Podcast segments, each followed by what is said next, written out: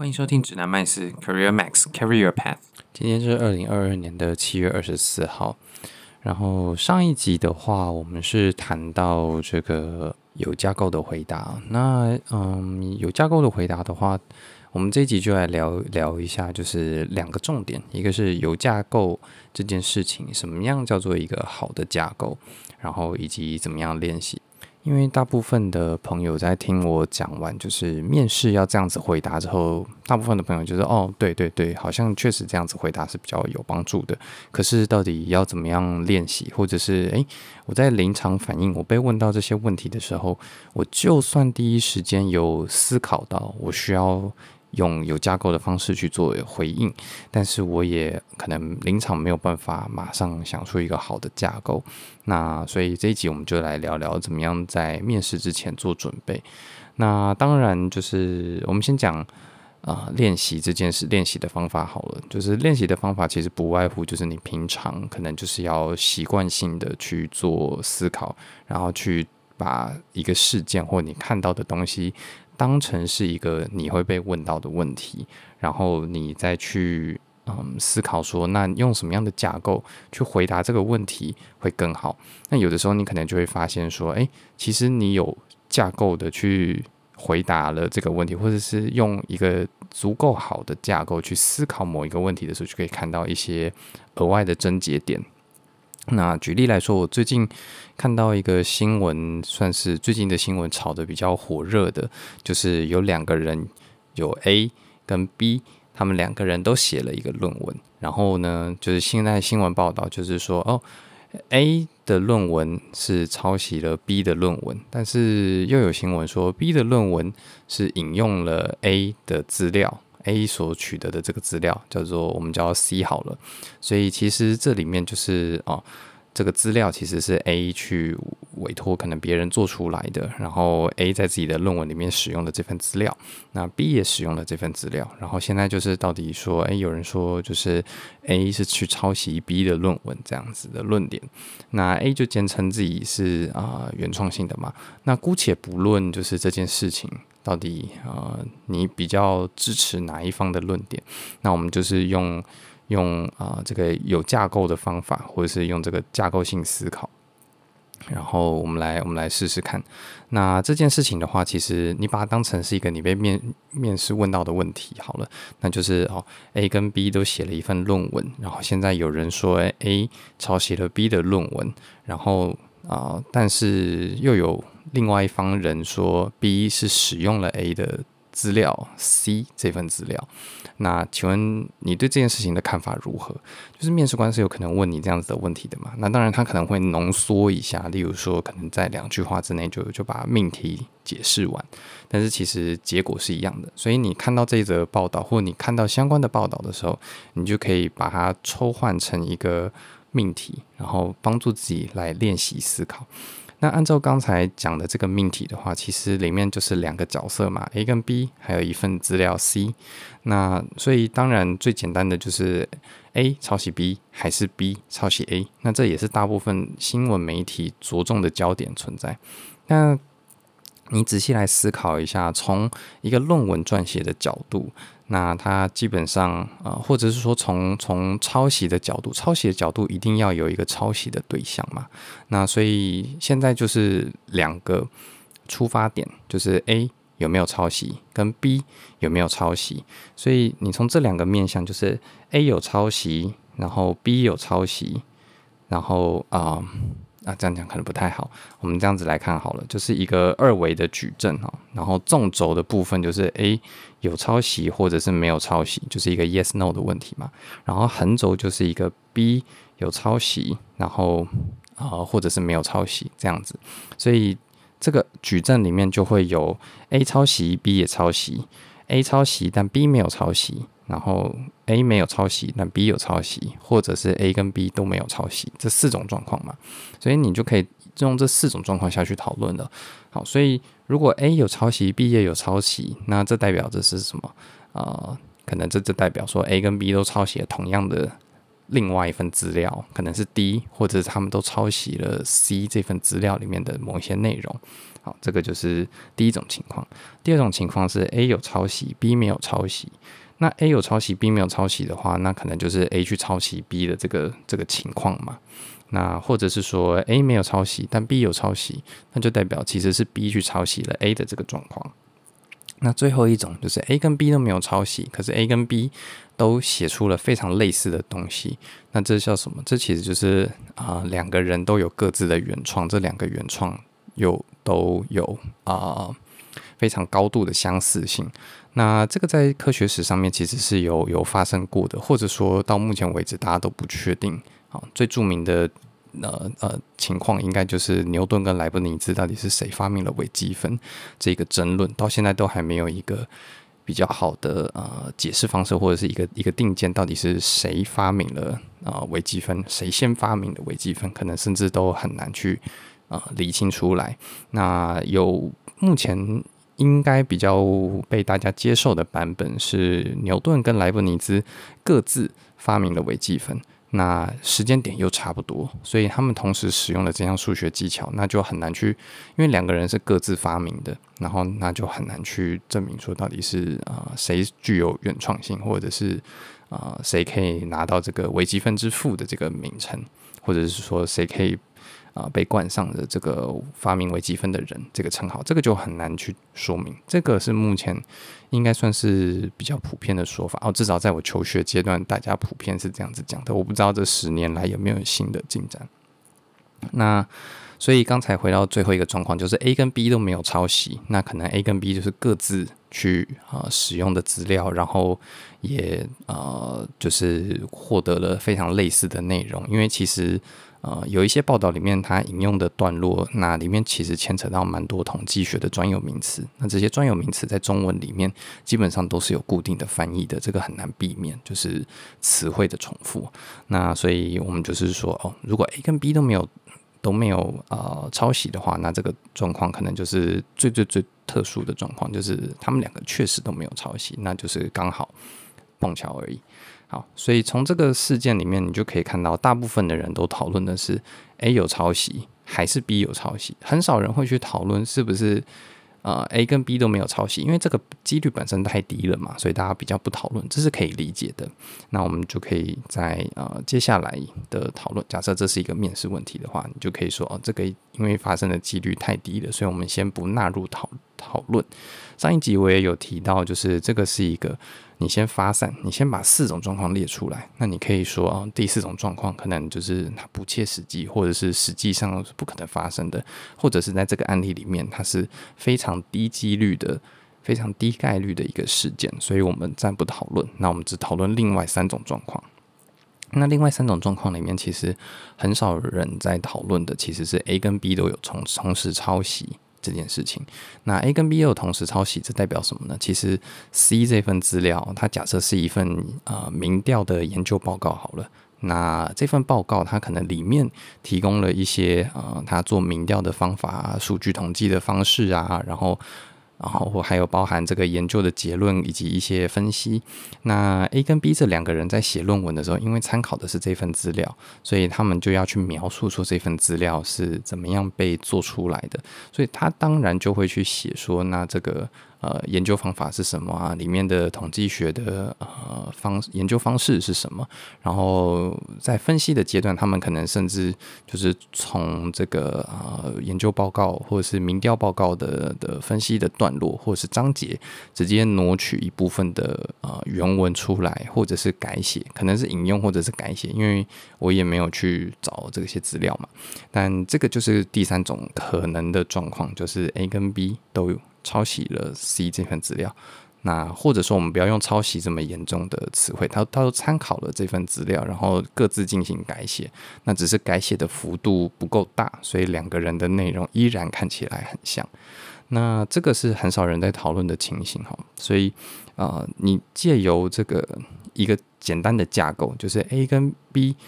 有没有抄袭这件事情，先拆开来看。就是你不要先去思考到底是 A 还是 B 抄袭了对方的东西，你先看 A 自己本身有没有抄袭，B 自己本身有没有抄袭，你就可以凑出四种不同的状况了。那说不定最后翻案到最后真的是 A 跟 B 都没有抄袭，他们两个就是各自原创，那也很难说嘛。所以我们就是至少给自己留一个后路，就是说哦，如果这三种状况讨论的结果真的是非常非常不可能，那我们可能还是得回来看一下第四种一开始被排除的这个状况，有可能才是事实的真相之类的。所以这就是一个呃有架构的回答，就是使用了呃一个简单的架构，就是一个 framework。那这个架构的话，它其我用到的架构其实就是一个二乘二的矩阵。所以练习的你自己平常在练习的时候，可能一开始你甚至需要纸笔的协助。像我刚才一边在讲，我其实就有把这个写下来，就是也也不是写字，就是画一个二乘二的方块，然后写个 y n y n 这样子，然后去思考一下哦，那到底是两个 y 的时候是什么样的状况？那你一边写，你就可以一边讲。那这个啊。呃练习其实是是会有帮助的，因为你在一些如果像是管顾的 case interview 的面试，它可能也会有纸笔可以帮助你做思考跟，呃、啊把这个纸笔写出来的内容跟面试官呈现给面试官，然后一起讨论。那练习的方法的话，不不。回到回到一开始讨论的，就是练习的方法，不外乎就是从生活上，可能你看新闻，或者是你观察到了某一个现象，然后你开始去做思考，这些都是一些很棒的题目，特别是新闻媒体，因为新闻媒体，呃，它为了收视率或者是它的呃收看的的这个呃乐听众的粘着度，或者是点阅率，他需要把事情写得很耸动，或者是他需要站住特定的立场，但是你。刚刚你看到这样子 A 跟 B 抄袭论文事件，你用一个很简单的 framework，你就发现其实就有四种可能。当然有一种可能是很少几率的，但是就有呃一个第三种可能，就是 A 跟 B 都是抄袭了另外一份共通资料。这个可能性其实是非常少被拿出来讨论的，因为没有看点，那也也不是很好发挥，所以媒体都不处理。不太处理这一块，可是你有架，你用你用一个简单的架构，你就不会遗漏这个可能性，然后你也不会，呃，你的思考跟你后续的讨论都不会偏颇在某一方，所以你就会知道说，哦，这边其实在逻辑上或者是在架构上，其实是有一块模糊的地带的。好，那嗯、除此之外的话，你也可以从一些生活上的。呃，事件去思考，就是诶，那到底有没有其他的可能？例如说，有时候我在想，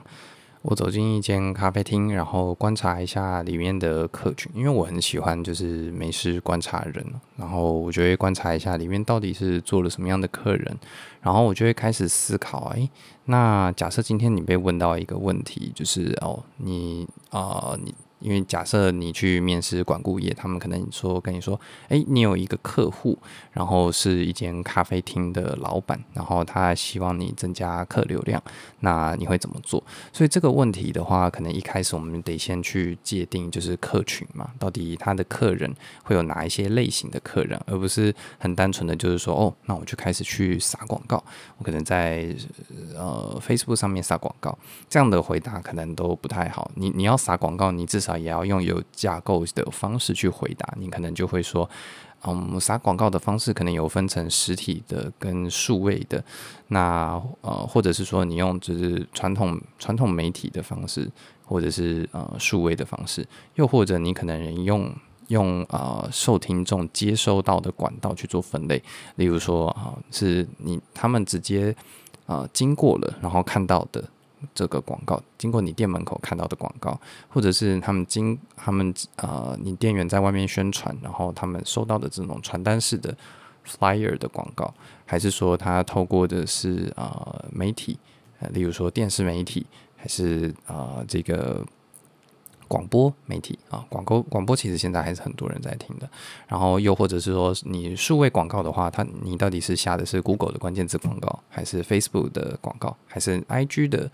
呃，IG 跟 Facebook 算算一起的好了，因为他们都是大 Meta 的的广告系统嘛。那所以你就可以做做这些区分。那一开始也不用分得太细，你可能就是说哦，分传统的跟数位的。那传统的你大概。有哪几种方法？根据接触的方式也分成可能三种。然后数位的话，根据下广告的平台，主流分成两种，一种可能是呃关键字广告，一种是呃这种社群媒体的广告。那你就是你就算直接跳到就是发广告这件事情，听起来都比较有说服力。那当然更好的是，你可能要先去做客群的分类嘛。例如说啊，你观察了一下，你你认为像我进去的时候，我就会观察一下，说，诶，这边看起来可能啊、有百分之二十的客人是属于就是啊、年纪比较长一点的，然后坐在那边聊天。那可能有百分之八十的客人是属于年轻人，还在那边拍照打卡的。又或者百分之百都是年轻人，可是你可能可以按照性别做区分，例如说啊、男性的比例偏低。或者是说女性的比例偏高，那又或者你可以从客人的就是形态，例如说他们都都是呃偏向一个一个的个人，然后可能都在用电脑这种，可能偏上班族，还是说他们是情侣，还是说这是一个完美的行程，完美会来拍照的行程。那根据你观察到的客人的种类的不同，你可以把他们来访的目的用来访的目的来做区分啊，所以我们就可以总结出你可能。啊，有一群客人他是来约会的，有一群客人是来拍照的，就是拍美照，让放上社群媒体用的。那有一群客人可能是来聊天的，像刚才最前面提到的年长的客群，他可能是来聊天的。然后可能有一群客人他是来念书或者是工作这种啊，属于个体。呃，个人行为的，然后可能有一群啊、客客户，他们是属于比较大群的一群人，在在聚餐或者是聊天聚众这种类型的，那你就可以根据说哦，所以你平常就有在观察，你就有在思考说客群可以这样子去区分。那你在做啊、相关的啊、假设你今天真的去面试了，他问你说，诶，你今天是一间餐厅，你是一间麦当劳。的呃店铺经理，然后你需要改善店店里的来客的的状况，那你可能就会说哦，我可以根据客人来的的目的分成以下三种，像这样子就是一个还不错的开局，当然不是最完美，但是还不错。那他至少你可以再带一句话说哦，根据我平常的观察，我认为来麦当劳消费的客人可以归纳成以下三类型的客人。好，那这样子就是啊、比一个完全没有什么都没做，呃，分类或者是完全没有架构的在讨论事情的人来的呃好非常多。好，那这个是练习的方法，就是从你平常看的报章杂志，或者是你生活的体验，你去了某一间餐厅，你去了某一个地方消费，你经过了某一个地方，你只要啊、想到，你就可以去试着把一些东西做分类，或者是。啊、总结那或者是说，你试着啊去问自己啊、一个类似面试官的问题啊、如果你看到了有这样子的现象，那你会怎么样去做思考？你看到了一个报章杂志的媒体，那你的想法是怎么样？那这种很开放性的问题，基本上都是需要有一个架构的回答，去引导面试官跟着你的思考下去做讨论。那至于回到第二个主题啊，就是今天讲了两个主题嘛，一个是练习的方法，我们就先讲到这边。那第二个主题的话是标准，就是一个好的教架构，什么样叫做一个好的架构？这其实是有一个标准的。那我我先说这个标准并不是绝对，就是你所有的架构都一定要符合这个标准才可以使用，因为。所谓的回答的架构这件事情，它它的背后的目的是让你能够引导有系统性的去引导对话，然后你在逻辑上比较不容易去遗漏某一种可能性或者是某一块的东西，所以你在做这些思考的时候，有架构一定优于没有架构。那符合呃一个好架构标准的。这个框架一定会比没有符合的来得好用嘛，所以我们就是尽量，就是先从有框架这件事情开始练习。那等你练习久了，你就可以回来审视说，诶，你刚想出来的这个框架，你可能走进麦当劳，你可思考了客群的这个问题，或者是你思考了啊翻桌率这样子，那这个框架呃可能长的是某一个形状，那你就可以用第二。个这个框架的标准去检视你刚才的框架是不是一个好的框架。那这个标准其实呃，你上网找一些管顾公司他们的方法论里面，应该都会提到，就是这个麦肯锡的 MECE 法。那 MECE 它其实是四个英文字母，就是 M E C E，M E C E 它它是四个字的缩写，就是 Mutually Exclusive, Collectively Exhaustive，翻成中文就是互相排斥、互相独立，那完全穷尽，或者是呃彼此是完整的。好，这个呃互相独立。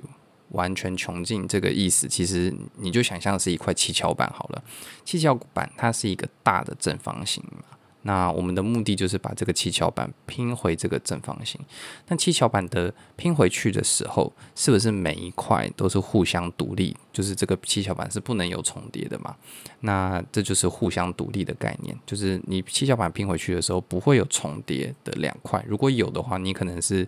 把不同组的七巧板混在一起用了，因为合理的七巧板，你刚拆封新买来的，然后没有被任何东西污染过的，或者是没有被敲坏的，它基本上拼好的状态，它应该是要是互相独立的。那完全穷尽是什么意思呢？完全穷尽就是你这个七巧板，它既每一块都没有重叠，然后每一块拼上去之后呢，又是原本的那个完整的正方形。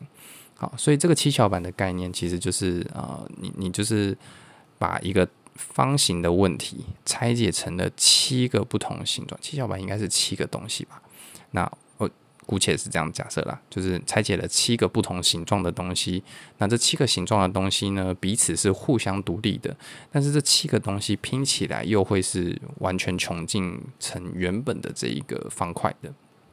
所以举例来说好了，什么样叫做一个没有那么理想的架构？像刚才我随便讲的，就是这个用客户的目的去做区分。好，用客户来电的目的去做区分，这就不是一个呃完全穷尽的，或者是说相相互独立的架构，因为有可能呃有两个人，他可能是情侣一起来这边约会。那女生的话，可能又刚好是网美，所以她可能又有拍网美照的需求，她可能需要放上照片去去做宣传，然后或者是去贴到她的社群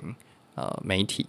那男生的话，可能他是带着笔电来工作的，那这样子在刚才这个来电目的里面。这一组客人就是这一个情侣，然后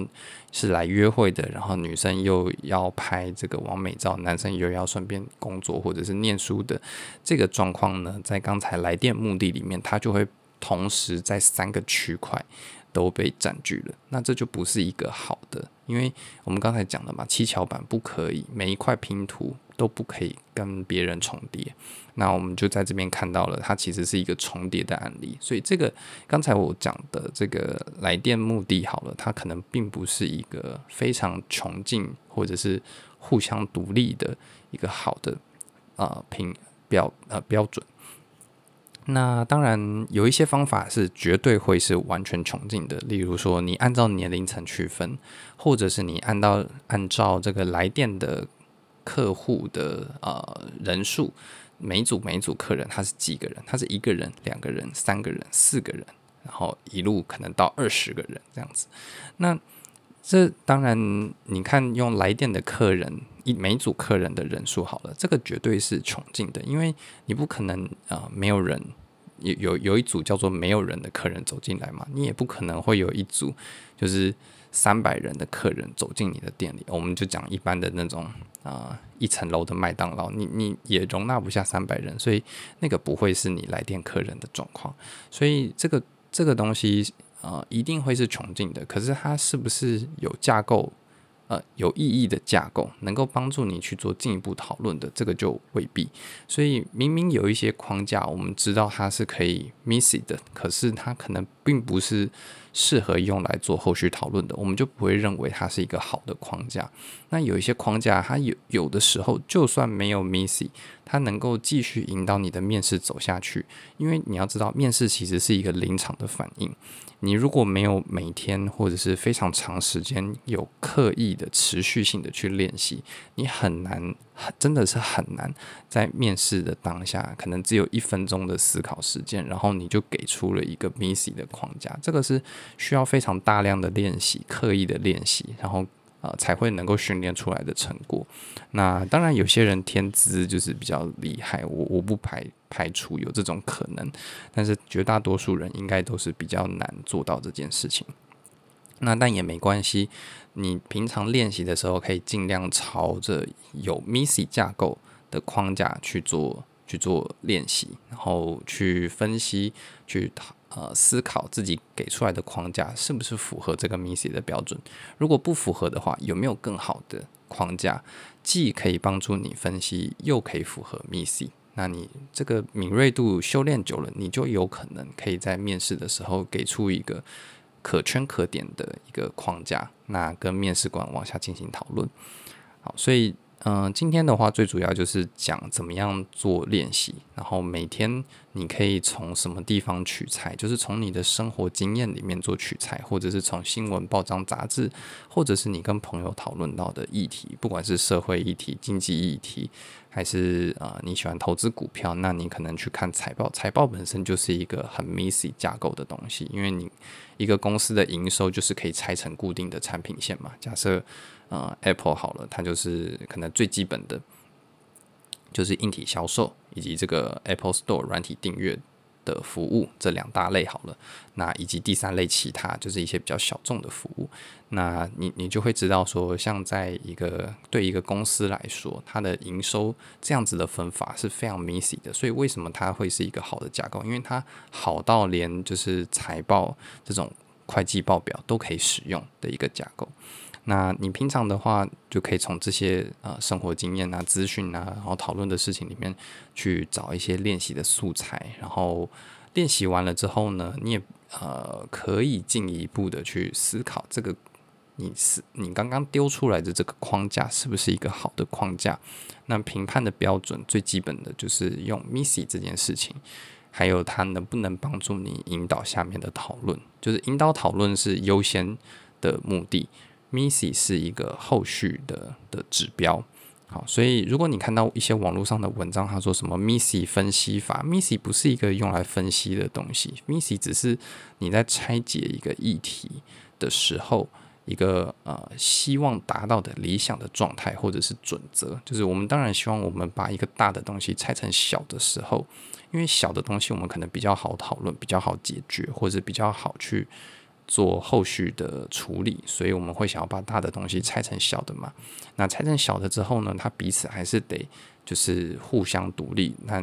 全部凑起来之后，又是一个像七巧板这样子拼完的状态，就是互相独立但完全穷尽的。所以这个是呃框架的标准。那今天就先到这边。